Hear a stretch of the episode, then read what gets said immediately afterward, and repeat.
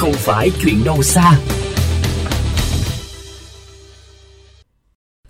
Quý vị thân mến, hiện nay tại các khu vực công cộng đông đúc người qua lại như công viên lề đường, không khó để bắt gặp hình ảnh nhiều người thản nhiên giải quyết nỗi buồn ngay tại các vị trí cột điện, bờ tường, gốc cây. Hành động này không chỉ gây ô nhiễm môi trường mà còn làm mất mỹ quan đô thị.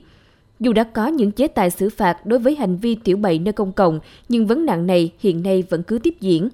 Vậy phải chăng mức xử phạt chưa đủ răng đe hay ý thức một số bộ phận người dân chưa tốt hay vì một nguyên nhân nào khác? Trong chuyên mục Thành phố tôi yêu ngày hôm nay, phóng viên chương trình sẽ phản ánh về vấn đề này. Mời quý vị theo dõi. Ghi nhận của phóng viên tại địa điểm công cộng đông đúc người qua lại như công viên, bến xe, lề đường. Không khó để bắt gặp hình ảnh một số người dân cả nam lẫn nữ ở độ tuổi trung niên, trẻ tuổi, phụ từ phóng uế thẳng vào gốc cây, bờ tường, khiến những nơi này nồng nặc mùi hôi thối, xú uế.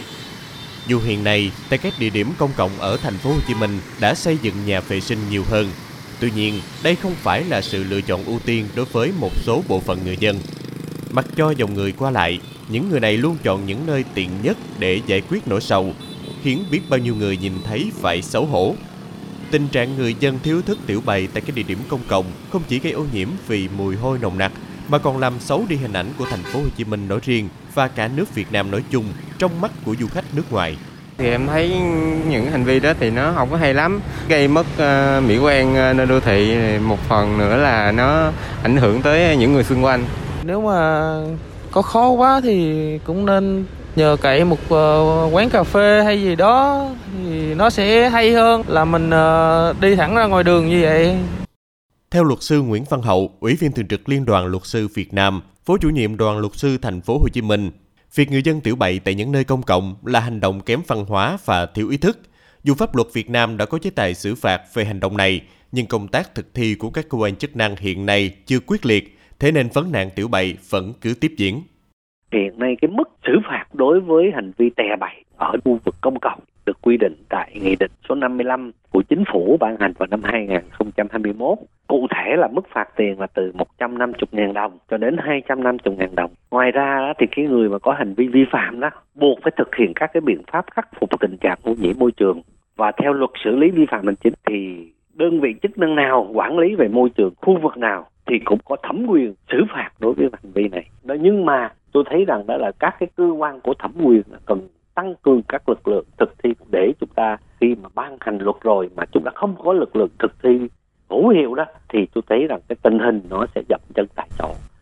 Nhìn nhận ở một góc độ khác về tình trạng này, từ giáo sư tiến sĩ Vũ Gia Hiền, nhu cầu vệ sinh cá nhân là vấn đề tất yếu và cơ địa chịu đựng của mỗi người hoàn toàn khác nhau. Thế nên mỗi người dân khi ra đường cần phải đảm bảo giải quyết nhu cầu cá nhân một cách hợp lý, đúng nơi, đúng chỗ. Bên cạnh đó, thành phố Hồ Chí Minh cần quan tâm xây dựng nhà vệ sinh nhiều hơn và đặt tại những vị trí dễ tìm kiếm hơn để người dân có thể dễ dàng tiếp cận và sử dụng.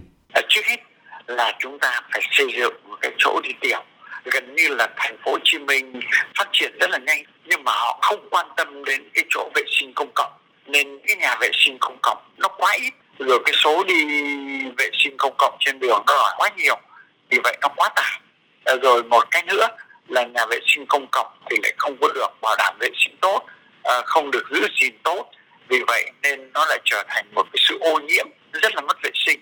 Thì tôi cho rằng là chúng ta tiếp tục phải cảnh tỉnh và chúng ta tiếp tục phải có một cái chính sách. Rồi chúng ta tiếp tục phải nâng cao trình độ dân trí về cái nơi vệ sinh công cộng. Có thể thấy để giải quyết vấn nạn tiểu bậy thì việc xây dựng nhà vệ sinh công cộng nhiều hơn nữa là điều rất cần thiết.